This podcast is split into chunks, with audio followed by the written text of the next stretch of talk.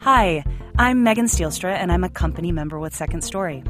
This April, we turn 14 years old, and to celebrate, we're holding a birthday fundraising drive. Second Story is a nonprofit organization, and as such, we greatly rely on our fans. We're able to produce this podcast, as well as our live shows and community programming, through the generosity of the Second Story community. So please take a minute to visit our website, secondstory.com. There, you can listen to our complete podcast collection, check out our upcoming events, and even submit your own stories for production. And while you're there, consider giving us a birthday present in the form of a donation. We promise we'll throw one hell of a party. This, This is The Second. second story. podcast. on this week's Second Story podcast. A young Matt Miller can't wait to begin driver's ed, but he didn't expect the life lessons that come along for the ride. Originally from Kent, Ohio, Matt is a Chicago based stage director, teacher, and a long suffering Indians fan. This story, titled The Brad Story, was performed at Second Story in the Underground Wonder Bar on February 23rd. The theme of the evening was People Get Ready Stories of Transition. And now, Second Story presents Matt Miller.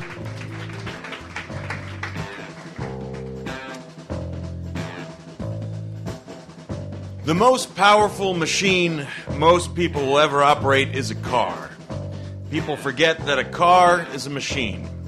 People like to believe that their car is this little magic bubble on wheels, but that's BS. A car is a beautiful effing machine, and it's dangerous. Those are the words of my driver's education instructor, who was a beautiful effing mess of a man. I was 17 when I started driver's education. It was the end of the summer, and I was the last in my group of friends without my license. Now, the program sanctioned by my high school took four weeks minimum to complete. I didn't have that kind of time. Fortunately, there was another option Mr. Zip's driver's education. Mr. Zip's marketing campaign was genius. We'll zip you in and we'll zip you out. They promised driver's certification in one week flat, with classes during the day and driving sessions at night. For the teenager in dire straits, Mr. Zips was the way to go. The school was located in the basement of a crummy office building. As my mother and I turned the corner in the dingy hallway into the dirty fluorescent light of the makeshift classroom, I saw the man who was to teach me the rules of the road Brad. Just Brad. I never found out his last name. Just to paint the picture, Brad was easily 300 pounds. He was resplendent in a yellow and orange Hawaiian shirt open to just above his navel. He wore a uh, he wore a Hawaiian shirt uh, that uh, hold on, light's bad.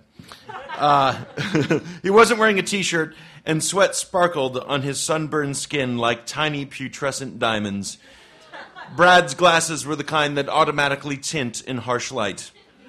He had a spiky brown mullet, which my mother later informed me was not so much a haircut as an entire way of life. And in his right hand was a big gulp from the corner 7 Eleven. In fact, the entire back windowsill was full of big gulp cups, neatly stacked and arranged like paper skeletons, each cup representing no less than 64 fluid ounces of Mountain Dew or Dr. Pepper that Brad had conquered. Naturally, the sight of Brad did not inspire confidence in my mother, and I was mildly surprised when she agreed to let me stay. But she did, and I slunk into a folding chair at the back of the room. Once everyone was seated, about 10 students in all, Brad started class with these fateful, fateful words. Hello and welcome to Mr. Zip's Driver's Education. I will be your instructor for the next week. My name is Brad, and by law I'm required to tell you that in 1984 I was convicted of a felony.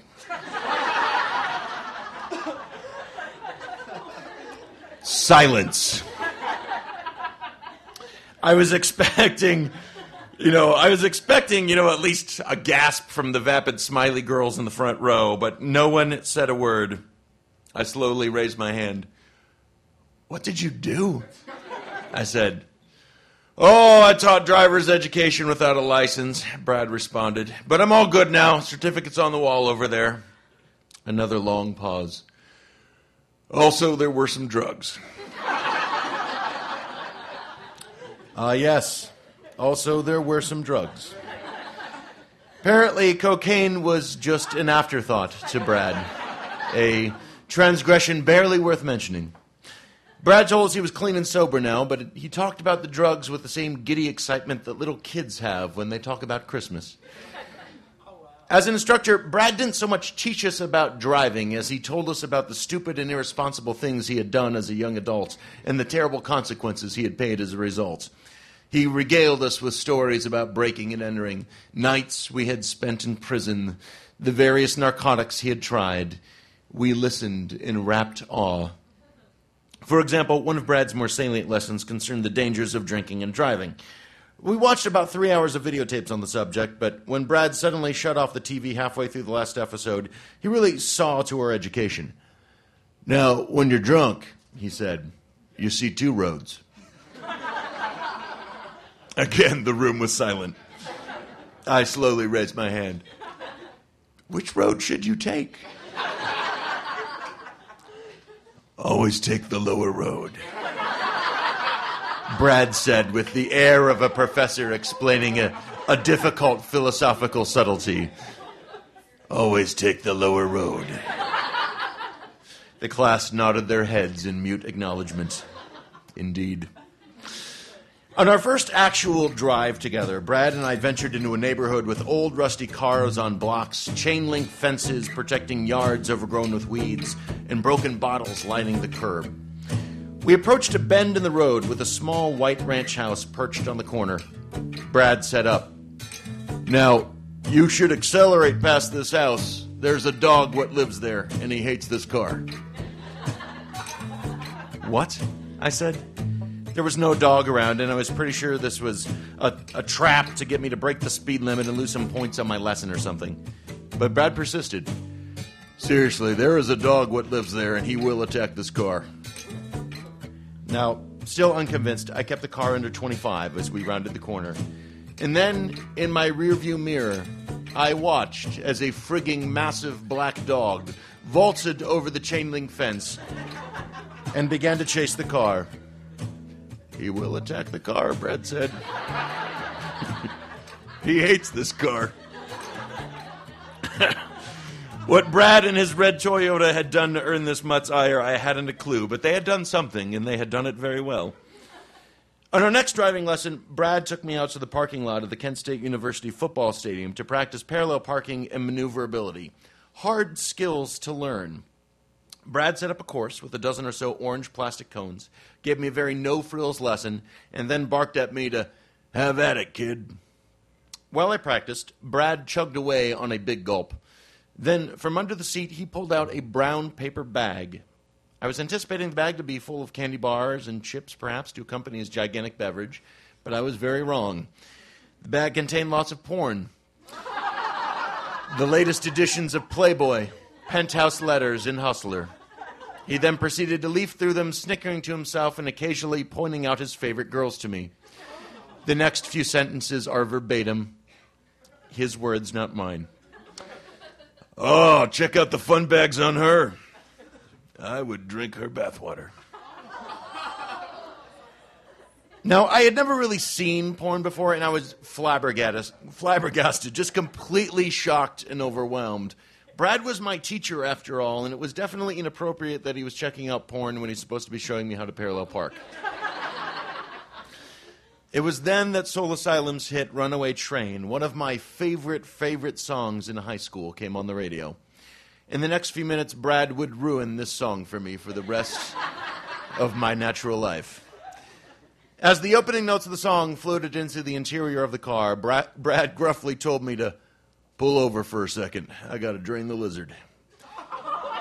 He then proceeded to open the passenger door, swing just one leg out of the door undo his pants, and piss away his big gulp for the next three minutes solid while still half sitting in the passenger seat. As I listened to the late David Pirner's haunting lyrics, my driving instructor created a small lake around our car. The arc of his piss stream just barely clearing the running board of the Toyota. Eventually, he finished, The song ended, and I went back to practicing the course, now with a sizable water, hazard in the middle of it, in the searing image of Brad's flabby left butt cheek, now inextricably linked to my formerly favorite song.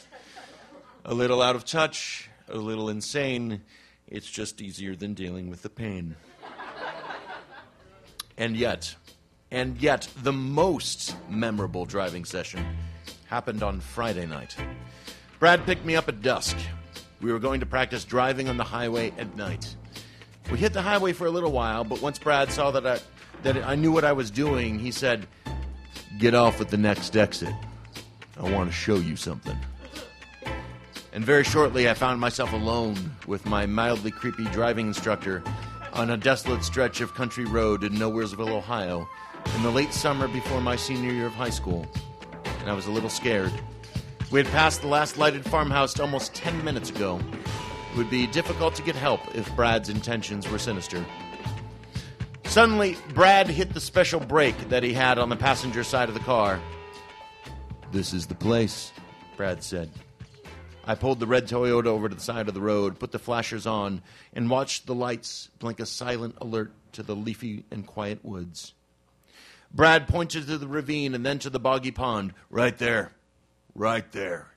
Mother Humper jumped across the road right there, fucking 10 feet tall. Ran right in front of me. 20 years of looking, I thought I'd never see one. I then realized where we were Brad had taken me to the place he had seen the Sasquatch leap across his path only a few months before. He had taken me to the place where he had seen Bigfoot. When I analyze it now, I think about how important this must have been for Brad. How much risk was involved on his part telling his 17 year old student that he knew about these creatures, believed in them, knew what they eat, where they live, how they swim. We got out of the car to look more closely at the ravine. We stood under the Ohio stars, and Brad told me about the whole encounter how he was alone and a little bit drunk, and that it was just a fleeting glimpse, but he was sure it was him, sure it was the Bigfoot. Brad then opened the car, uh, the trunk of the car, which proved to be full of stolen library books about the Yeti. Dozens of books, all of which he had read and reread, committed to memory. And it was then that I saw his loneliness. How similar they were, Brad and the Yeti. Both lost men, adrift in a world that does not believe in them, has no place for mystery. After a few more moments of gazing at the ravine and the books, Brad gently closed the trunk of the car. Brad took the driver's seat now, and we buckled our seatbelts.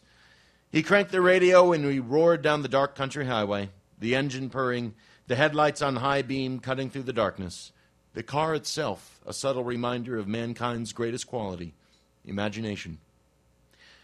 We didn't talk much the rest of that night. Brad said he had heartburn, and I felt that something ineffable had passed between us, and it was best to just keep my mouth shut. what it was really, I think, was that Brad was feeling small, perhaps realizing that he had risked too much in sharing his beliefs with me. We pulled into the driveway of my parents' house around 9:30 Friday night. This was it. One week had zipped by. Brad signed my certificate of completion and handed it to me. We shot the shit for a few minutes, awkward talk about girls mostly. And then I mentioned that I would be taking my driver's test the next morning. Brad got quiet. I don't tell all of my students this, but I'm going to tell you. Your auditor at the DMV tomorrow is going to be a woman named Kathy. She has a lazy eye. Some call her the Dragon Lady. She's going to ask you what the minimum tire tread is for the state of Ohio. It's one sixteenth of an inch. She's going to ask you what the. Uh, she's going to coax you to turn into a parking space without using a turn signal. Don't do it. For the next several minutes, Brad told me about the Dragon Lady and all of her secrets. When he was done, Brad and I shook hands. Then he plopped into the driver's seat of the Toyota and drove away. I never saw Brad again. I took my test at the DMV the next morning, though. The Dragon Lady was there all right, just like Brad had said. And I knew all her tricks. I passed on the first try. I don't drive as much since I moved to the city. Occasionally, though, when I'm visiting my parents in Ohio, I find myself driving my dad's old VW on the back roads near their place. And I keep an eye to the tree line. Because as I learned in driver's education, our world is a mysterious place. And it doesn't matter to the Bigfoot whether or not you believe. Thank you.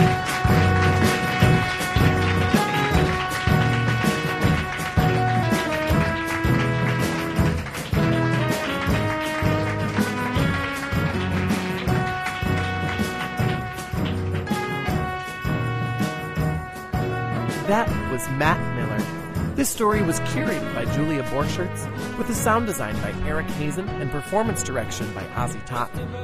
If his story gives you ideas for your own second story, we'd love to hear them. Join us on April 14th and 15th at Webster's Wine Bar in Lincoln Park for Born Into This Stories of Where We Come From. For tickets or for more information about Second Story, visit our website at secondstory.com. That's 2nd story.com. This Second Story podcast was brought to you by Amanda Delheimer Dimond, Bobby Biedrzycki, Julia Borcherts, Eric Hazen, the Second Story Publishing Committee, Danielle Ezel, Sherry Pentamone, CP Chang, and myself. I'm Ozzy Totten, and this is Second Story. Thanks for listening.